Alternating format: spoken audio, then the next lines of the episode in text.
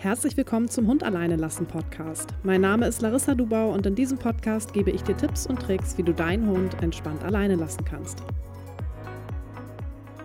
Hallo und herzlich willkommen zu einer neuen Podcast-Folge. Diese Podcast-Folge dreht sich um eine meiner Lieblingsthemen, nämlich Entspannung beim Hund, was natürlich das A und O ist für ein gutes Alleinbleiben-Training. Das heißt, wir wollen heute mal besprechen, was ist, wenn dein Hund nicht zur Ruhe kommt. Ruhe und Entspannung sind, wie gerade gesagt, das A und O für ein erfolgreiches Alleinbleiben. Denn ohne diese beiden Faktoren hat dein Hund gar nicht die Möglichkeit, das Alleinbleiben ja mit Entspannung zu verknüpfen oder mit Neutralität zu verknüpfen, weil er dann, wenn er von sich aus schon nicht in der Ruhe Ruhe und Entspannung ist, ähm, eben ständig gestresst ist ne? oder eine Aktivität ist und der Weg von einer Aktivität und von einem ähm, Hund mit einer hohen Erregungslage hin zu einem gestressten Hund ist eben nicht so weit als von einem Hund, der entspannt ist. Nicht alle Hunde schaffen es leider zur Ruhe zu kommen oder in die Entspannung zu kommen. Es gibt ja nochmal grundlegende Unterschiede zwischen Ruhe und Entspannung. Und genau deswegen werde ich auch immer gefragt, ob das Alleinbleiben-Training mit einem Hund überhaupt Sinn macht, wenn er gar nicht in die Entspannung findet. Und genau das möchte ich heute in einer Podcast-Folge beantworten und und ja, möglichen Ursachen für Unruhe auf den Grund gehen. Lass uns erstmal darüber sprechen, was ist Ruhe, was ist Entspannung. Ruhe ist im Grunde per se, wenn dein Hund ruhig ist. Entspannung bedeutet, wenn dein Hund entspannt ist. Und der Unterschied liegt darin, dass dein Hund auch unentspannt sein kann, wenn er ruhig ist. Das heißt, wir haben zum Beispiel das stille Leiden bei Hunden, die wirklich ähm, unruhig durch die Gegend tapern, die kein Laut von sich geben oder die wirklich auch ruhig auf einem Platz liegen, aber gar nicht in die Entspannung finden, die zum Beispiel die Tür fixieren, ähm, die immer in der Hochspannung sind, wo du auch erhöhten Muskeltonus beobachten kannst, die wirklich aufsprungbereit sind. Das ist ein Hund, der ist ruhig, aber nicht entspannt. Entspannt ist ein Hund, der wirklich loslassen kann, der Augen hat, die weich aussehen, vielleicht so halb geschlossen sind, wenn nicht sogar ganz geschlossen, wo der ganze Hund im Gesamten einfach entspannt aussieht, ein, ein lockerer Muskeltonus, also kein erhöhter Muskeltonus, sondern die, die Muskeln sind schön locker. Vielleicht liegt er sogar auf der Seite. Ähm, an solchen Faktoren kann man eben einen entspannten Hund erkennen, wenngleich du immer das Gesamtbild Hund betrachten musst in dem Moment. Also und natürlich auch kontextbezogen. Und das variiert natürlich zwischen den Hunden. So, was ist jetzt, wenn dein Hund gar nicht zur Ruhe kommt? Also nicht mal das schafft. Er schafft es nicht mal irgendwie in Ruhe irgendwo zu liegen ähm, und schon gar nicht in die Entspannung kommt. Wir wollen hier mal darüber sprechen, wie kannst du deinem Hund helfen, eben dorthin zu gelangen, mehr Ruhe reinzubringen und dadurch auch mehr Entspannung reinzubringen, weil letzten Endes brauchst du erstmal Ruhe, um später Entspannung aufzubauen. Ähm, Ruhe ist nicht gleich Entspannung, aber ohne Ruhe, also wenn Ruhe noch nicht mehr funktioniert, kannst du Entspannung total vergessen. Das heißt, die Frage, die häufig kommt, ist, macht das Alleinbleiben-Training dann überhaupt Sinn, wenn mein Hund noch nicht mal zur Ruhe kommt? Und meine Antwort lautet, es ist abhängig davon, was für einen Trainingsweg du wählst. Bei uns in Sturmfrei macht das definitiv Sinn, denn gerade am Anfang arbeiten wir erstmal an der Entspannung unserer Hunde. Das heißt, wir geben erstmal ganz viel Positives rein, wir sorgen wirklich dafür, dass dein Hund nicht nur zur Ruhe kommt, sondern sich eben in der Folge dann auch entspannen kann. Ähm, und das ist eben die Grundlage für ein äh, ja, weiteres erfolgreiches und eben entspanntes Alleinbleiben. Vor allem ist es leider bei den Trennungsstresshunden so, dass es gerade diesen Hunden sehr schwer fällt, sich alleine vor allem zu entspannen, weil sie einfach so an uns oder auf uns fixiert sind, häufig eben auch auf einzelne Personen ähm, dass sie ständig in einer Hab-Acht-Stellung sind, um zu schauen, wo du hingehen könntest, ob sie alleine bleiben müssen. Und dadurch haben sie gar nicht so richtig die Möglichkeit, in die Entspannung zu gelangen. Und es gibt Trainingsansätze, die eben dort ansetzen, dass sie sagen, hey, geh mal aus der Tür raus und wieder rein. Mit der Folge, dass die Hunde häufig schon vor der Tür sitzen und nicht in der Entspannung sind und auch nicht mehr in der Ruhe sind, sondern sie sitzen da oder sie laufen rum, sie sind schon gestresst, sie bellen oder jaulen vielleicht noch nicht, sie zerstören vielleicht noch nicht, aber sie sind definitiv weder ruhig noch entspannt. Und das ist halt ein Trainingsbereich, in dem wir uns in Sturmfrei nicht bewegen wollen, sondern unser erster Ansatz ist wirklich erstmal ganz viel Ruhe und Entspannung reinzubringen, dass der Hund erstmal wirklich lernt, grundsätzlich sich zu entspannen und dann im weiteren Step sich entspannen kann, wenn du dich überhaupt mal von ihm wegbewegst. Das funktioniert bei vielen halt noch nicht. Das heißt, was machen wir hier? Es geht wirklich darum, dass dein Hund ähm, sich entspannen kann ohne dich. Und dafür bist du erstmal innerhalb der eigenen vier Wände. Wenn das schon funktioniert, bist du trotzdem bei uns richtig. Es ist ja immer individuell, wo du ansetzt. Ähm, dann kannst du natürlich mit der Haustür arbeiten, aber bei vielen Hunden funktioniert das eben noch nicht. Und bei den Hunden müssen wir dort erstmal ansetzen. Und das machen wir wirklich super kleinschrittig. Es kann gut sein, gerade bei den Hunden, die dich wirklich auf Schritt und Tritt verfolgen, dass dieser Schritt auch relativ lange dauert, weil dein Hund eben ständig in dieser permanenten Sorge ist, du könntest dich weg von ihm bewegen, du könntest gehen, er müsste alleine bleiben. Und ähm, das ist sehr tief verankert. Und das muss man erstmal aufbrechen, eben über ein positives und kleinschrittiges Training. Und das dauert häufig dann tatsächlich am Anfang relativ lange und nachher geht es dann schneller. Dann ist so ein bisschen häufig bei den Hunden der Knoten geplatzt, dass sie erstmal merken, hey, ich kann mich ja entspannen, wenn Frauchen außerhalb der Sichtweite ist oder Herrchen ähm, ist gar nicht so schlimm. Und das ist so ein massiver Push und Boost fürs Selbstvertrauen in Bezug aufs Alleinbleiben. Das heißt, wundere dich dann nicht, wenn es ein bisschen länger dauert. Das ist überhaupt nicht schlimm, denn unsere Hunde müssen einfach erstmal lernen, sich zu entspannen, vor allem wenn wir uns dann wegbewegen. So, wie kann ich jetzt eine gute Grundlage für das Alleinbleiben-Training schaffen? Bei jedem Alleinbleiben-Training, ganz egal, ob dein Hund jetzt gut oder schlecht zur Ruhe kommt, gut oder schlecht in die Entspannung, ist die Voraussetzung erstmal, dass alle Grundbedürfnisse von deinem Hund erfüllt sind. Das bedeutet, er sollte keinen übermäßigen Hunger haben, er sollte nicht gerade sich lösen müssen. Das sollte alles wirklich befriedigt sein, sodass seine Grundbedürfnisse äh, erfüllt sind und dein Hund natürlich auch eine entsprechende Auslastung vorher hatte aber wirklich eine angemessene Auslastung. Also es geht nicht darum, dass du ihn jetzt äh, 30 Minuten mit einem Ball über die Wiese jagst. Dann ist sehr viel los im Körper. Das ist so, als wenn wir äh, einen Marathon laufen und danach sollen wir schlafen. Das schaffen wir auch nicht. Oder sehr viel oder hochintensiven Sport machen und danach sollen wir schlafen. Da ist hormonell zu viel los im Körper, als dass das funktioniert. Deshalb schau wirklich, was ist so die richtige körperliche und vor allem geistige Auslastung für deinen Hund, vor allem vom Training und plane dann bitte auch ein, dass er genug Zeit hat, um zur Ruhe zu kommen. Also es funktioniert in der Regel gar nicht, dass du sagst, direkt nach dem Spaziergang gehe ich ins Training, weil genauso wie du nach dem Sport oder nach einer Auslastung muss auch dein Hund erstmal runterfahren und in die Entspannung finden.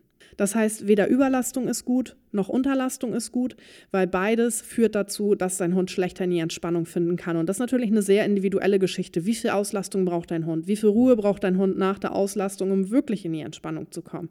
Da kannst du ihn einfach im Alltag mal super, super gerne beobachten. Dann eine weitere wichtige Voraussetzung für den Start ins Alleinbleiben-Training, in jedes Alleinbleiben-Training eine, eine, wirklich wichtige Grundlage ist deine eigene Stimmung.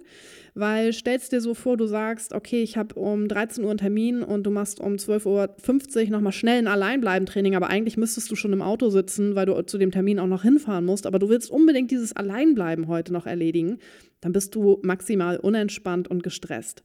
Und Stimmungsübertragung ist bei unseren Hunden einfach ein Riesenthema. Und gerade die Hunde, die mit uns zusammenleben, die kennen uns ja nun mal auch. Und die merken und spüren und riechen auch anhand unserer Hormonausschüttung, wenn wir gestresst sind. Das heißt, du tust deinem Hund und dir selbst eben, weil ihr bessere Erfolge erzielen werdet, einen großen Gefallen, wenn du darauf achtest, dass du selbst entspannt bist. Da kannst du auch selbst Übungen machen, die dich in die Entspannung bringen oder vielleicht vorher dich nochmal auf die Couch setzen, ein, zwei Seiten in deinem Lieblingsbuch lesen, was auch immer dir hilft, Mach das gerne, weil es wird dir im Training wirklich helfen, weil es eben deinem Hund hilft. Weil wenn du entspannt bist, dann merkt dein Hund, okay, hier ist nichts Unangenehmes gerade, wir sind alle entspannt, alles ist cool. Und dann fällt es ihm entsprechend eben auch leichter, in die Entspannung zu kommen. Das heißt, achte bitte darauf, dass du für das Training eine ruhige und entspannte Atmosphäre schaffst, sowohl für dich als auch für deinen Hund.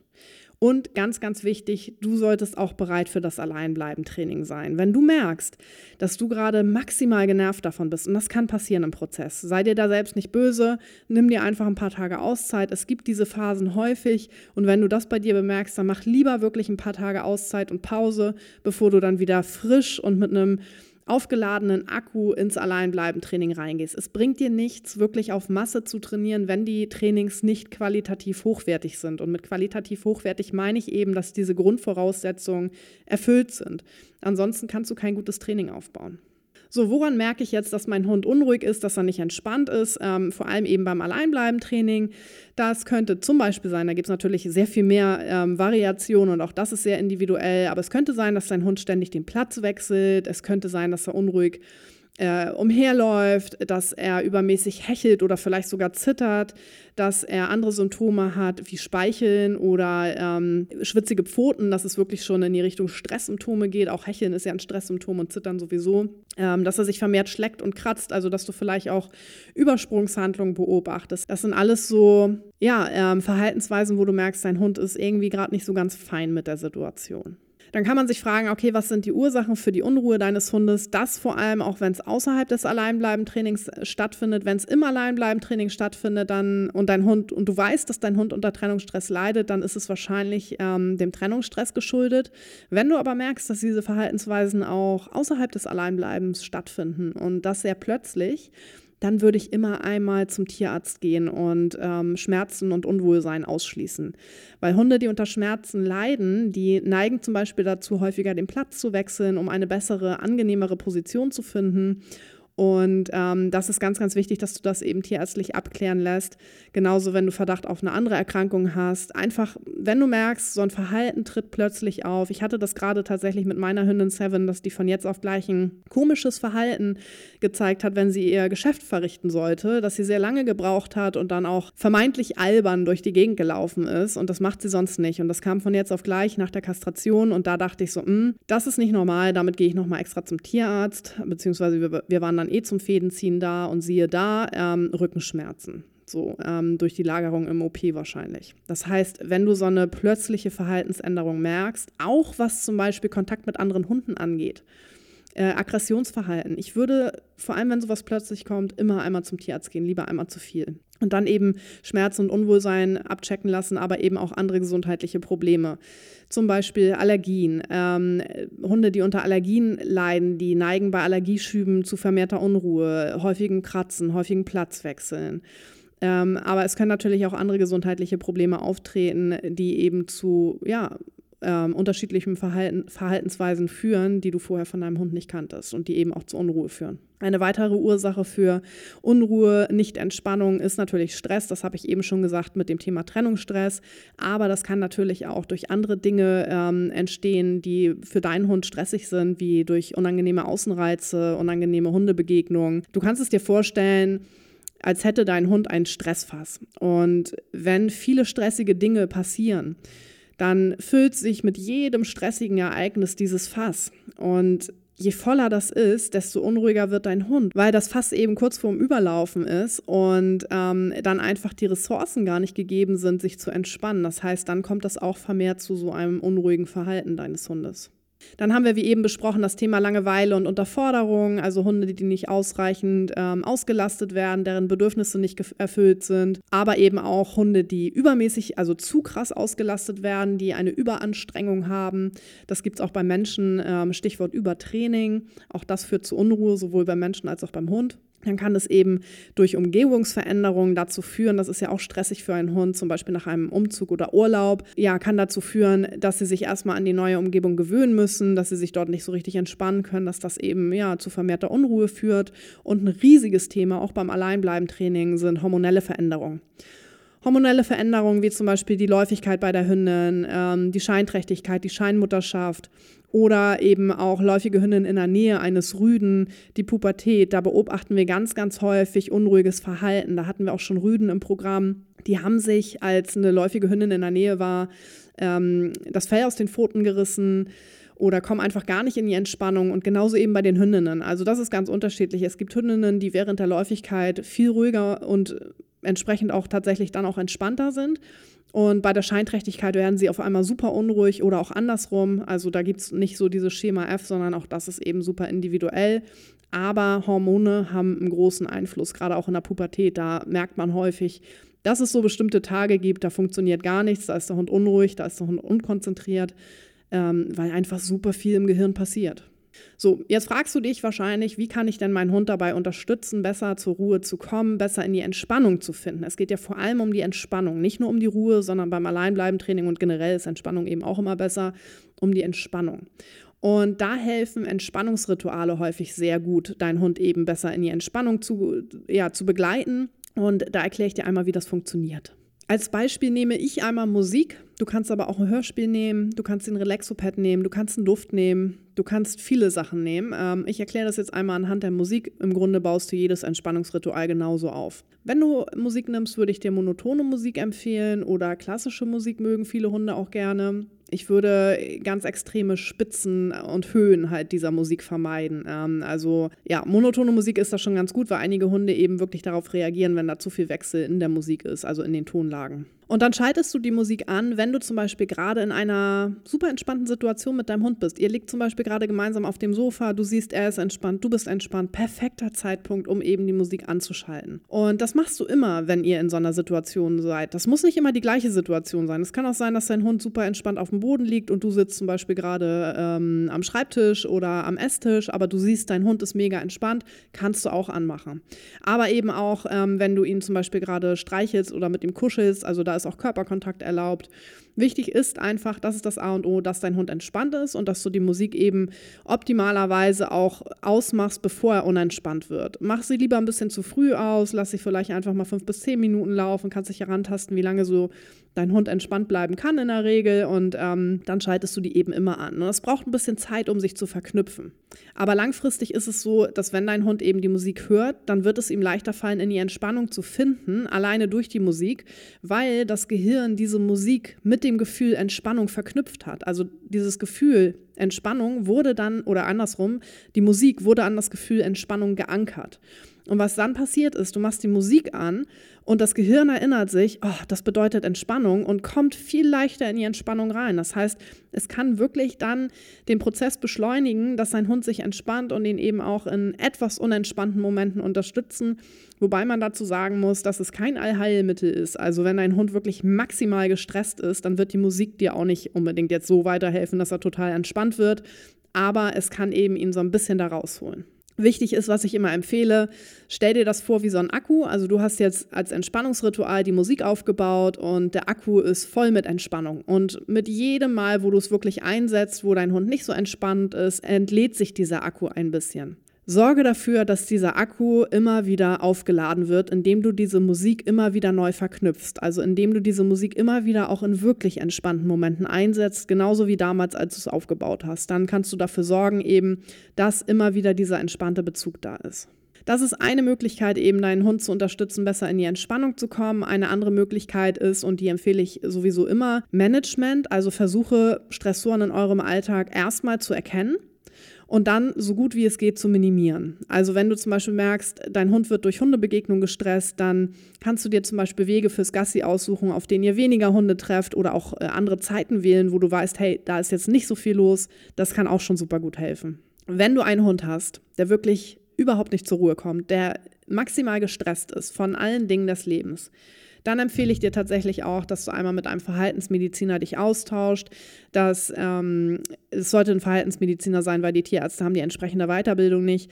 Dass ihr einmal eine gründliche Anamnese macht, das Thema Gesundheit einmal komplett abcheckt, ähm, gegebenenfalls äh, gewisse Krankheiten ähm, ausschließt, die eben auch zu Stress führen können und dann kann es vielleicht auch Sinn machen, dass immer individuell, aber das wird der Verhaltensmediziner mit dir besprechen können, dass man den Hund für eine gewisse, gewisse Zeit medikamentös begleitet. Das sollte auch immer nur in Zusammenarbeit mit einem guten Trainer ähm, geschehen. Wir haben ein paar Trennungsstresshunde, bei denen das tatsächlich so ist, wo wir mit einer Verhaltensmedizinerin zusammenarbeiten und eben die Hunde bei mir im Training sind oder bei uns. Und diese Kombination eben dazu führt, dass wir überhaupt erstmal in eine Ausgangsposition gelangen, trainieren zu können, weil es gibt diese Hunde, die einfach extrem krass gestresst sind durch Traumata oder Sondergleichen. Also da gibt es ja auch viele Ursachen für, warum jetzt Hunde wirklich maximal gestresst sind. Und da kommst du dann auch mit einem Entspannungsritual teilweise einfach nicht weiter. Und da kann man dann eben auch diesen Weg gehen und sich da einfach mal beraten lassen. Das muss man immer sehr, sehr individuell betrachten. Und wie gesagt, da ist letzten Endes dann auch der Verhaltensmediziner die Ansprechperson, die du aufsuchen solltest, denn die sind darauf ausgebildet. Wie gesagt, normale Tierärzte nicht.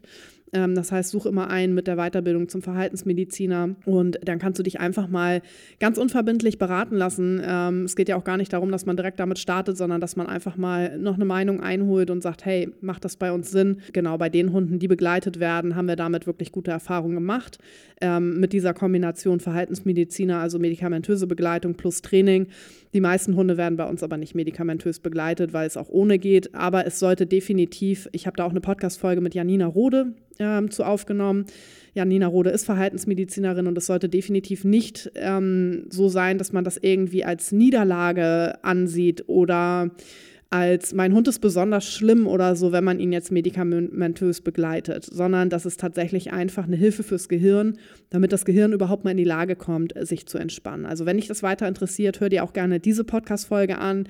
Da sprechen wir, ich glaube, knapp eine Stunde miteinander und gehen da wirklich einfach mal ins Detail, was es bedeutet und ja, was für Möglichkeiten es da eben auch gibt.